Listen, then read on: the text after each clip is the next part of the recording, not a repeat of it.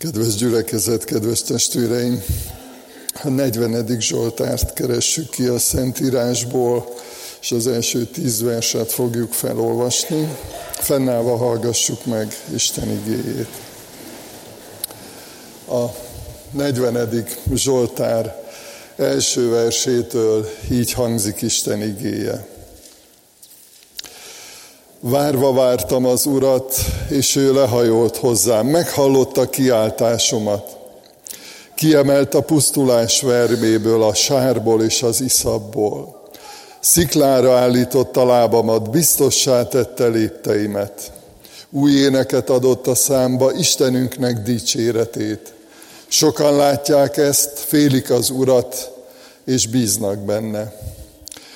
Boldog ember az, aki az Úrba veti bizodalmát, nem igazodik a kevélyekhez és az elvetemült hazugokhoz. Uram Istenem, sok csodás tervet vittél véghez értünk, nincs hozzád fogható. Szeretném hirdetni és elmondani, de több annál, mint amit fel tudnék sorolni. Véres áldozatban és ételáldozatban nem telik kedved, nyitott fület adtál nekem égő áldozatot és vétek áldozatot nem kívánsz. Akkor így szóltam, íme megjelentem, a könyvtekercsben írva van rólam. Abban telik kedvem, Istenem, hogy akaratodat teljesítsem, törvényed szívemben van. Hirdetem igazságodat a nagy gyülekezetben, és nem zárom be számat. Jól tudod, Uram. Eddig olvassuk Isten igét, imádkozzunk. Hálát adunk Istenünk a Te ígédért, a Te gondolataidért, üzeneteidért, és köszönjük, hogy mindig olyan gondolatokat, üzeneteket küldesz nekünk, amire éppen szükségünk van. Segíts, hogy ma is, most is átéljük ezt a csodát. Amen. Foglaljunk helyet, testvéreink!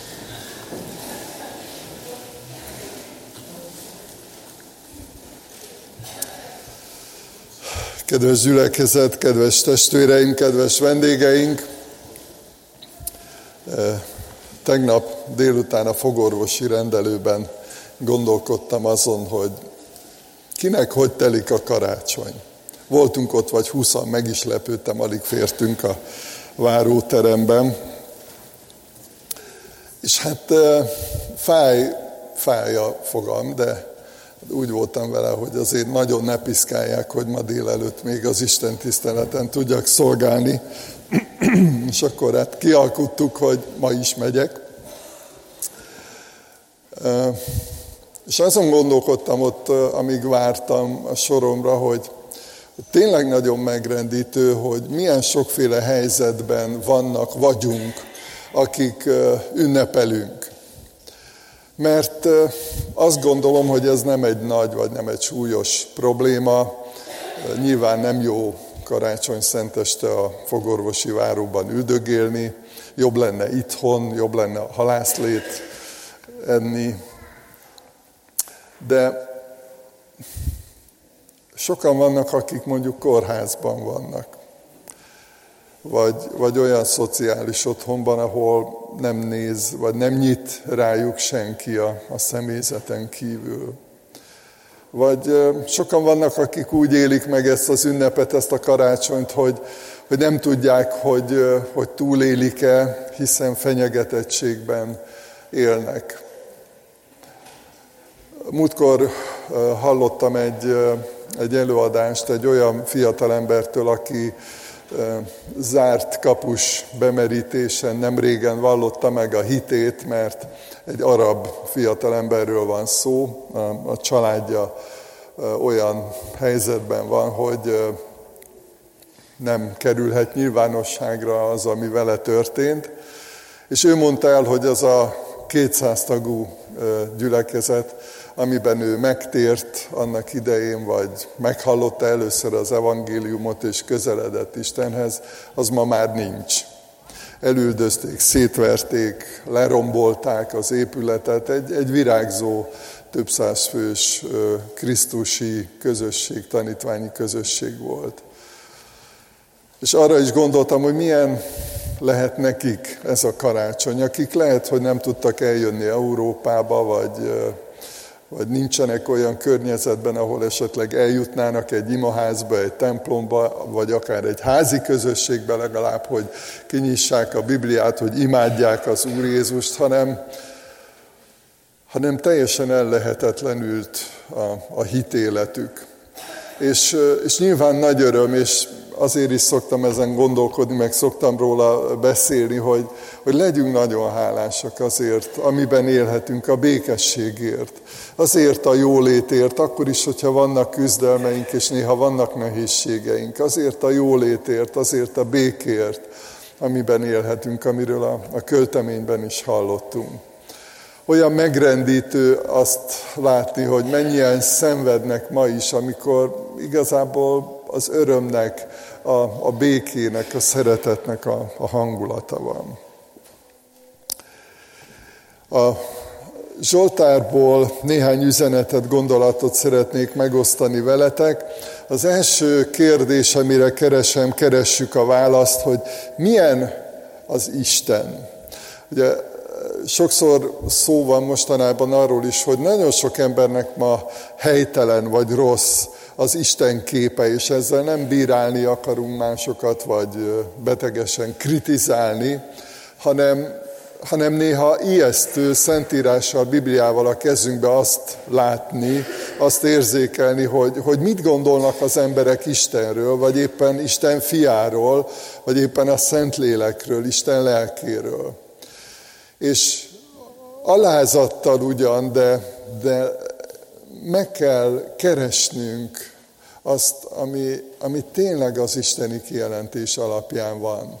Milyen a mi Istenünk? Milyen képességei vannak? Milyen jellemvonásai vannak? Milyen tulajdonságai vannak? Aztán nyilván a jellemvonásaiból, tulajdonságaiból fakadnak a cselekedetei, akár a szabadítás, amiről szintén már az ima közösségben is hallottunk. Mit tesz Isten, ugye a teremtő Isten, az újjáteremtő Isten.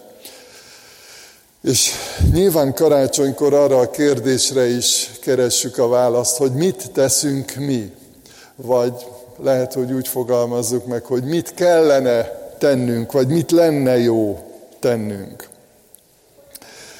Milyen Isten? Örökkévaló, mindenható Úr, felfoghatatlanul magas, természetfeletti bölcsességgel és előrelátással. Ugye ezt mi már sokszor, hogyha a történelem eseményeire visszagondolunk, akkor értékeljük, látjuk, hogy mi történt, de a teremtés történetkor, tehát még abból a szemszögből ezek nem így látszottak, nyilván Isten tudta, hiszen nem csak, hogy mindent tudó, hanem mindent előre tudó. Zsoltáros, amikor visszagondol Istenre, akkor azt írja a hatodik versben, olvassuk. Uram Istenem, sok csodás tervet vittél véghez értünk, nincs hozzád fogható. Már az órán is hallottunk erről a csodáról, hogy, hogy az Úr Jézus a Szentlélektől fogantatott. Ugye ez az apostoli hitvallásban is benne van, összeköt minket ez a hitvallás az Úr Jézus tanítványaival. Ez egy felfoghatatlanul nagy csoda, egy természetfeletti esemény, hogy úgy fogantatott a mi megváltunk az Úr Jézus, ezt mondja az ige, hogy a Szent Lélektől, vagy gondoljunk arra, ami szűken most a karácsonyi történetben, ahogyan az angyal sereg megjelent, ahogy a pásztoroknak megfogalmazta, kijelentette. Ugye ez egy, ez egy nagyon megrendítő, néha megpróbálom magam én is elképzelni a pásztorok helyébe, hogy, hogy milyen meg, megrendítő, meg félelmetes is volt, azt olvassuk, hogy megijedtek, féltek a pásztorok az első pillanatban. Vagy éppen a, a csodának az a része, hogy az Úr Jézust kimenekítette a gyilkos hangulatból, mondhatjuk közhangulatból, vagy az uralkodó gyilkos indulata elől, ahogy elmenekítette Egyiptomba. Vagy hogyha előrébb lépünk, vagy tovább haladunk a történetben, akkor ahogyan az Úr Jézus az ő hatalmával megváltoztatott embereket, új élettel ajándékozott meg embereket, gondoljuk mondjuk Zákeus történetére, vagy ahogy meggyógyított betegeket, ahogy helyreállított emberi kapcsolatokat, ahogy megvendégelt sok ezer embert. És mindenek előtt és mindezekkel együtt azt kell mondanunk, azt kell látnunk, és karácsonykor is ez a, legfontosabb üzenet, hogy a legnagyobb csoda a megváltás. Mindenek előtt, mindenek fölött, mindent fölülír, mindenek előtt áll az, hogy az Úr Jézus azért jött erre a földre, hogy megváltson minket a bűneinkből. Milyen a mi Istenünk? Lehet, hogy így ezt a kifejezést vagy szót ritkábban szoktuk gondolni vagy használni, de ebből a Zsoltárból is kiderül, hogy Isten figyel ránk, figyelmes a mi Istenünk. Azt olvastuk az első versben, Vár, várva vártam az Urat, és ő lehajolt hozzám, meghallotta kiáltásomat. Pedig hát néhány ember akkor is, meg azóta is kiáltott már Istenhez, és azt írja róla az ige, hogy, hogy Isten meghallja a kiáltást. Sokszor eszembe jut az Úr Jézus földre jövetelével kapcsolatban az a kiáltás, amikor Isten népe felkiált, hogy bár csak szétszakítanád az eget és leszállnál. Ugye érezték, hogy szükségük van Istenre, szükségük van Isten eljövetelére, szükségük van Isten jelenlétére, arra, hogy munkálkodjon bennük, hogy történjen valami az ő hatalmának az erejével, a hatalmának a kiáradásával. És Isten ezt is meghallotta amikor ezért fohászkodtak, hogy Istenem, bár csak szétszakítanád az eget, és eljönnél, és lejönnél. És lejött. Lejött az ő fiába, Jézus Krisztusban.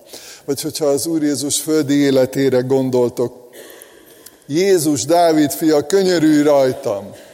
Hallotta, meghallotta a kiáltást. Biztos, hogy akkor is sokan voltak körülötte, de egyszerűen volt egy olyan érzékenysége, figyelmessége az Úr Jézusnak, hogy meghallotta, vagy azt is észrevette, amikor sok ember ott volt körülötte, és éhesek voltak. Figyelmes volt. Nem azt mondta, hogy mindegy, meg hogy nem érdekel. Azt mondja, hogy adjatok nekik enni. Hát szükségük van rá. Így gondolt az Úr Jézus az emberekre. Vagy a, a betegeknek a közeledése, a kiáltása, vagy a, a betegasszonyra, ha gondoltok, azt mondja az Úr Jézus, hogy észrevette, azt mondja az ige az Úr Jézusról, észrevette, hogy erő árad ki belőle. Azt is figyelmesen érezte, hogy mi történik vele és körülötte, ahogy megérintik, ahogy fohászkodnak hozzá, ahogy kiáltanak. És azt gondolom, hogy ez egy olyan valóság, amit mi is sokszor elmondhatunk egymásnak is, akár a bizonság tételben, a beszélgetésben, hogy milyen sokszor tapasztaltuk, hogy Isten figyel ránk. Azt ígéri az Úr, hogy ha kiált hozzám, meghallgatom, vele leszek a nyomorúságban. Figyelmes a mindenható Isten, és lehajolt hozzánk. Azt olvastuk az ígében, lehajolt hozzám, meghallotta kiáltásomat. Nagyon szemléletes ez a kép, ez a, ez a lehajlás. Ugye például, hogyha egy gyermekkel találkozunk, hogyha egy kicsiny gyermekhez találkozunk, le kell googolni, vagy le kell hajolni, vagy föl kell emelni, tehát valamit tenni kell azért, hogy most értsük jól, egy szintbe kerüljünk, tehát valamilyen kapcsolódás megtörténjen, hogy tudjunk egymás szemébe nézni, beszélgetni, vagy éppen kifejezni a szeretetünket egy öleléssel. És Isten így gyakorolta ezt a lehajló szeretetet, hogy Jézus Krisztusban az ő fiában lejött, vagy gondoljatok arra a megnyilvánulásra, amikor a szolgálatra tanította a, tanítványokat, hogy lehajolt és megmosta az ő lábaikat, vagy a már említett Zákeus, akit mindenki utált a környezetében, mindenki megvetett és lenézett, És Jézus leül az asztalához, és lehajol hozzá, és most értsétek jól, leereszkedik hozzá. Ő a tökéletes, az Isten fia, az ártatlan, a tiszta szívű. És és most ezt is értsétek jól, nem érdekli, hogy most mit mondanak, hogy most miért beszélget Zákeussal, meg hogy beszélget. Egyszerűen látta benne azt a csodát, ami készülődik, és gondoljatok arra a mondatra, amit Zákeus is abban a beszélgetésben, vagy annak a beszélgetésnek a végén meghallott, hogy, hogy ma lett üdvösség ennek a háznak. Célba értél. Volt értelme Jézus Krisztust keresni, volt értelme Jézus Krisztussal beszélgetni, volt értelme annak, hogy időt töltöttél vele, hogy valami csoda történt benned, letisztult a múltad, megértetted, hogy ő hogy lát téged, és azt is, hogy hogy tudsz megszabadulni, megváltozni azzal, hogy az Úr Jézus vállalta a kereszthalált, ugye ezt is nem győzzük hangsúlyozni karácsonykor, hogy azért jött, hogy meghalljon és feltámadjon. Az Úr Jézus tudatosan érkezett, mint Isten fia erre a földre. Vállalta a kereszthalált. Isten sziklára állította lábamat, ezt mondja a Zsoltáros az a kiáltás jutott eszembe, amikor az Úr Jézus a kereszten van, és kiáltja, hogy elvégeztetett. Ez azt jelentette akkor is, és azóta is, hogy nem végzett, és nem végez félmunkát. Nem csak azt mondta, hogy kiemelt a pusztulás verméből, és most ott lógok a levegőben, hanem azt mondja, hogy kiemelt, és sziklára állította a lábamat, biztos talajra állította a lábamat. Befejezte a munkát, és hogyha a jellemformálódásunkra, a lelkületünkre gondolunk, és néha gond, gondjaink vannak azzal, hogy nem vagyunk elég jók, vagy még nem vagyunk elég tökéletesek, akkor is az a meggyőződés van a szívünkben, hogy, hogy azt a jó munkát, amit Isten elkezdett, azt bevégzi a Krisztus napjára. Tehát van egy ilyen drága ígéretünk. De nem csak erről van szó, hanem a megváltás csodájában, az Úr Jézus szeretetének a, a csodájában egy olyan biztonságot kaptunk, amikor Pál is azt mondja, hogy tudom, kiben hittem. Nincs kétség bennem, nincs bizonytalanság bennem. Tudom, hogy hova tartozok. Tudom azt, hogy ha elfogadtam, ha befogadtam, ahogy maga az ige megígéri, akik befogadták, azokat felhatalmazta arra Isten, hogy, hogy az ő gyermekei legyenek. Egy érdekes történetet olvastam, meg lehet, hogy vannak, akik ismerik az öregnéne őzikéje című verset is, ez is picit hasonló a, a mai ilyen történetekhez, egy mókusról, olvastam, hogy megsérült, egész fiatal volt, és akkor az egyik család észrevette, befogadta, gondozta, gyógyította, segítette, és amikor eljött az ideje, hogy már elég erős volt, akkor visszaengedték a természetbe, és nagyon érdekes volt a cikknek tulajdonképpen ez a lényege, hogy, hogy nagyon érdekes volt nekik az, hogy, hogy visszajött, és sokszor az ablakon benézett, és tehát nem, nem szakadt el tőlük, hanem abból a biztonságból, vagy a, a természetes helyéből néha a visszaköszönt. És, tehát nem csak annyi történt, hogy bekötözték a sebét, aztán el, elzavarták, hanem megvárták, míg meggyógyul, megvárták, míg rendeződik és elég erős lesz az önálló élethez, és valahogy Isten is így van velünk, hogy, hogy sziklára állítja a lábunkat, formál minket, megerősít a hitünkben, és ebben mi egymásnak is eszközei lehetünk, hogy erős sziklán legyünk, erős legyen a jellemünk. Azt mondja az Úr Jézus maga egy beszélgetésben azt mondta, hogy ha a fiú megszabadít titeket, valóban szabadok lesztek, ez a valóságos, igazi szabadság. Isten tehát mindenható Úr, figyelmes, cselekvő, lehajtó, lehajló szeretettel sziklára állítja a lábunkat. Azt olvassuk a Zsoltárban, várva, várjuk az Urat, várván vártam az Urat, várva vártam, ugye, a fordítástól függően.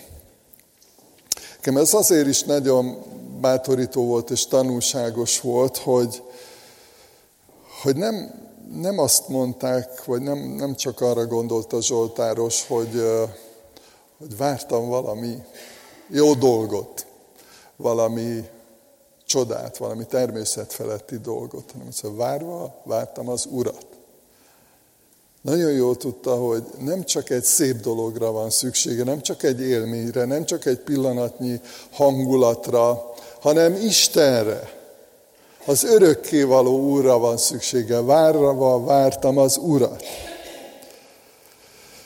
És ennek kapcsán azon is gondolkodtam, azt gondolom, hogy karácsonykor így mindannyian szoktunk ilyen kicsit gyötrelmes gondolatokkal is bíbelődni, hogy, hogy miért van az, hogy olyan nagyszerű ez az ünnep, olyan nagyszerű ez az üzenet, olyan sok időnk, lehetőségünk van arra ilyenkor, hogy magunkban is, vagy éppen az egymással való beszélgetésben is nagyszerű dolgok történjenek. És hogy legtöbbször nem változik semmi. Hogy ugyanúgy megyünk tovább, vagy a világ ugyanúgy megy tovább, mint ahogy megérkezett az ünnepbe. Sok minden történik, nagy a felhajtás, de alapvetően nem sok minden változik. És eszembe jutott, hogy 45 évvel ezelőtt tértem meg karácsonykor. Egyébként akkor volt itt egy bemerítés is, arra emlékszem, akkor 14 éves voltam, és karácsony másnapján volt itt akkor egy bemerítés, és itt voltam. Egyszerűen annyi történt, hogy szembesültem azzal, hogy, hogy reménytelen eset vagyok Isten nélkül. És azt a Biblia verset olvastam, hogy hogy Krisztussal együtt keresztre vagyok feszítve, többé nem én élek, hanem Krisztus él bennem. És amikor ezt elolvastam, ez egy karácsonyi Biblia olvasás volt, akkor azt gondoltam, hogy ez az, amire szükségem van. Krisztus éljen bennem. Erre van szükségem. És akkor azt mondtam lelkipásztoromnak, Szűcs Józsi bácsinak mondtam is, hogy, hogy bennem ez eldőlt. Én ezt akarom. Én azt akarom, hogy ez a karácsony hozzon egy olyan változást, ami meg, meghatározza az egész életemet, az egész jövőmet. Sok nagyszerű dolog történik. Gondoljatok, bibliai példát mondok, a tíz leprás vagy bépoklos esetére meggyógyultak. És azt írja a Biblia ilyen szomorú hangvételben, hogy hát hol, hol a kilenc? Tehát hiába éltek át nagyszerű csodát, ráadásul természetfeletti csodát, a Jézussal való találkozásnak az élményét és az abból fakadó gyógyulásnak az élményét, nem volt folytatása. Nem volt visszatérés, nem volt hála, nem volt visszakapcsolódás, hogy visszacsatolás Jézus Krisztushoz, és eltűntek. És egy ember volt a tízből, aki úgy gondolta, hogy visszamegy hálát adni, hogy, hogy Jézusra szüksége van, hogy Jézushoz vissza akar menni, mert hogy neki ez fontos. És valami ilyesmit látok ebben a, a kísértésben, hogy annyi nagyszerű dolog történik, és itt még akkor nem beszéltünk az ajándékozásról, már, már én is van, amit kaptam. Meg más is tudom, hogy sokan kaptatok sok szép dolgot. De, de hogy mit ér minden ajándék, minden csoda, mit ér Jézus nélkül? Mit ér anélkül, hogy hozzákötődsz, hogy visszatérsz hozzá, hogy imádod őt, hogy leborulva imádod őt, ahogy a, ahogy a bölcsök? Semmit nem ér. üressé válik, visszaesik az ember, visszazuhan a, a, az ürességbe, a semmibe. És folytatódik ez a mókuskerék, és megyünk és csináljuk, de, de valami alapvető dolog hiányzik, Isten.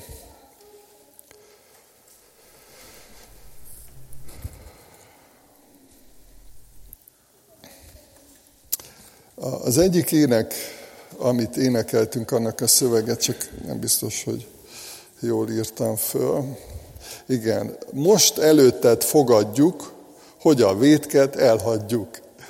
Nagyon sokszor énekeltük már ezt a karácsonyi éneket, és ezt a részt is, a szöveget, és a szövegnek ezt a részét is. És most is így meg, megdöbbentem hirtelen, hogy hát most akkor karácsonykor ez van? Vagy ennek kellene lennie?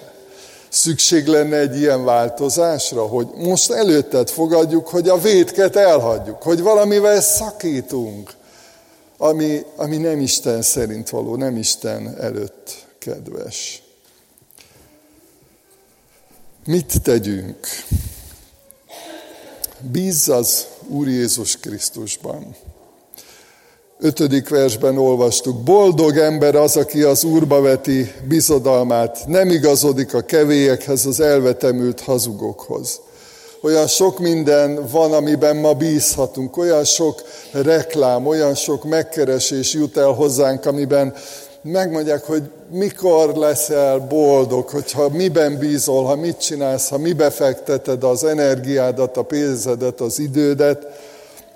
Azt írja az ige, hogy boldog ember az, aki az Úrba veti bizodalmát.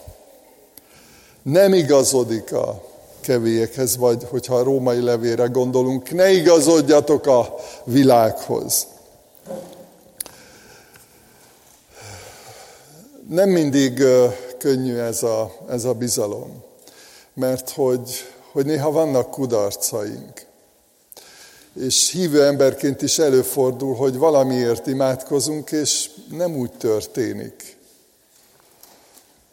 Kérünk valamit Istentől, és akkor ott és úgy nem adja meg, vagy nem azt, vagy nem úgy adja meg, ahogy mi kértük. Csalódhatunk.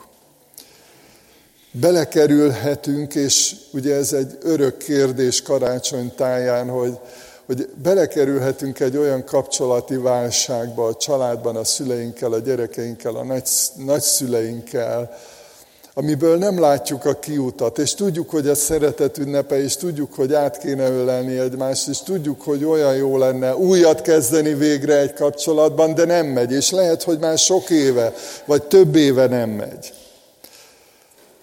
Vagy lehet, hogy nem volt pénzünk, vagy nem volt annyi pénzünk ajándékot venni, mint amit szerettünk volna valahogy kifejezni a szeretetünket.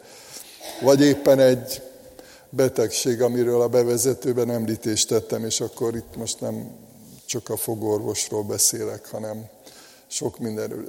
Nagyon sokan sokféleképpen karácsonyoznak, de azt írja az ige, hogy boldog ember az, aki az Úrba veti bizodalmát. Akkor is, ha ott ül a terített asztal mellett, és jó ízűen eszi a mákos vagy diós beiglit, ki mit szeret, akkor is, hogyha éppen nem tudja megenni, mert, mert nincs jól. De hogy akkor is az Úrban bíz. A másik válasz erre a kérdésre, hogy mit tegyünk, hallgass az Úrra, másképp fogalmazva, úgy is mondhatnánk, hogy engedelmeskedj. Mennyi üzenet hangzik el ilyenkor karácsonykor a szószékekről, vagy éppen ahogy olvassuk a Szentírást, vagy éppen ahogy énekeljük ezeket az énekeket.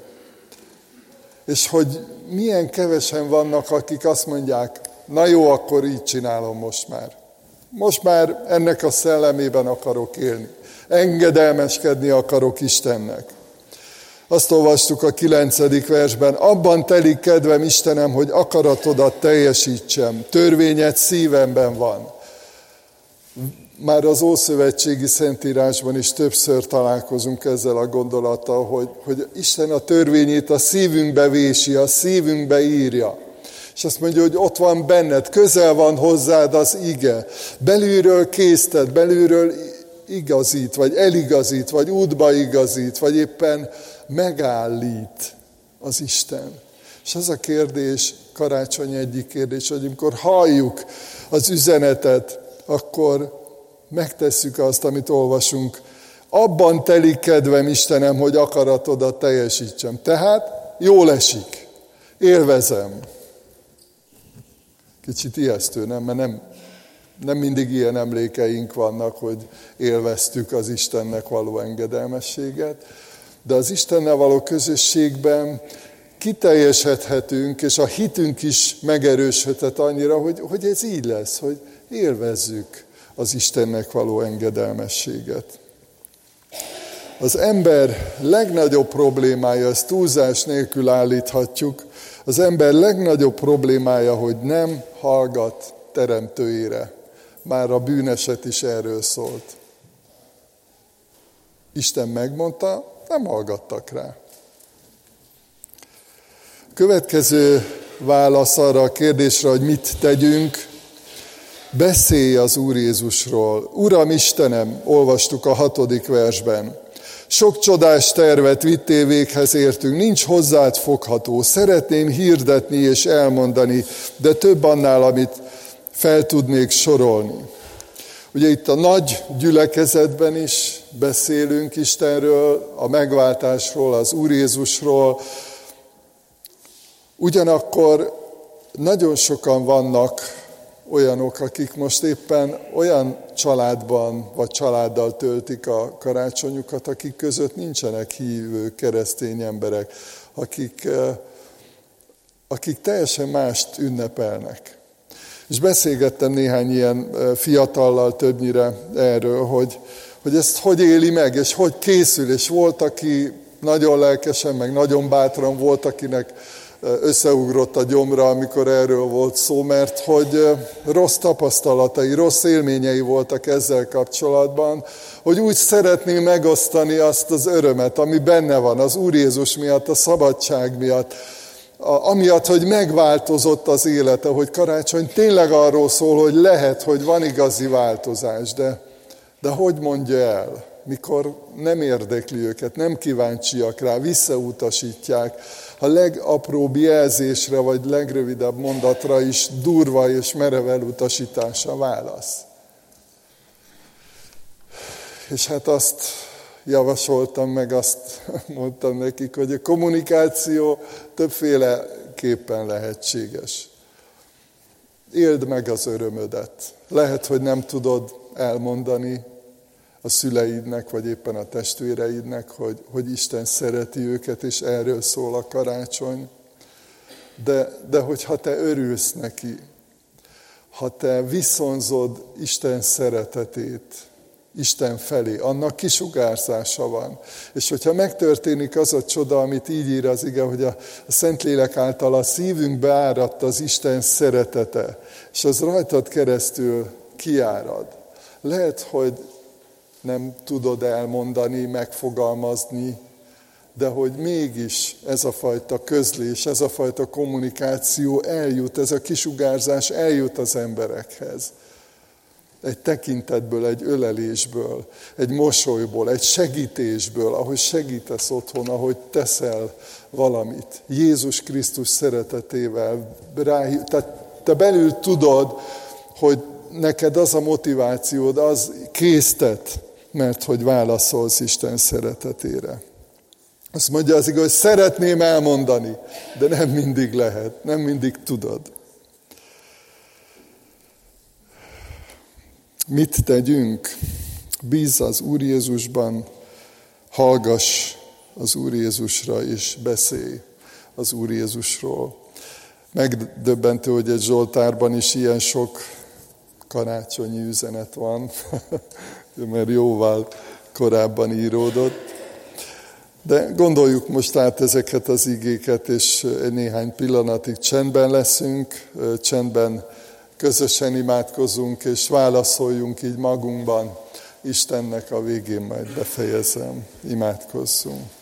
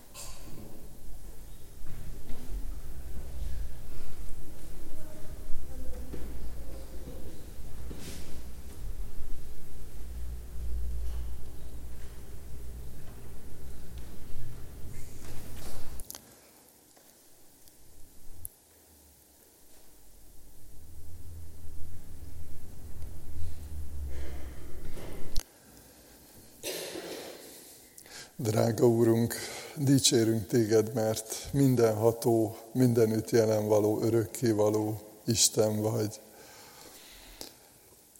Bár felfoghatatlan nekünk, mégis szeretnénk megköszönni, hogy, hogy lehajoltál hozzánk, hogy megkerestél minket, hogy jól, jól ismersz minket, és nagyon jól tudod, hogy mire van szükségünk. Hálát adunk ezért a csodálatos ünnepért, szeretnénk emlékezni, és nem csak ezen a mai napon, vagy ezekben a napokban, hanem minden nap arra, hogy milyen nagy ajándék vagy nekünk. És imádkozunk azért, hogy segíts nekünk abban, hogy, hogy bízni tudjunk benned, hogy meghozzuk azokat a döntéseket, hogy bármilyen helyzetben vagyunk, mi benned akarunk bízni. És azt is szeretnénk és akarjuk, Urunk, hogy, hogy engedelmesek legyünk neked.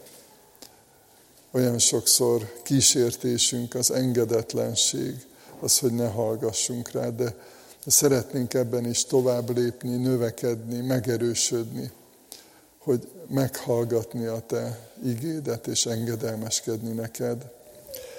És imádkozunk azért is, hogy segíts meg, hogy mindenféle közlés, amit, amit csinálunk, akár a, a szavainkkal, a beszédünkkel, akár a, a megnyilvánulásainkkal, a viselkedésünkkel, minden a Te ígédet, a Te szeretetedet közvetítse. Ezen az ünnepen is, és minden nap.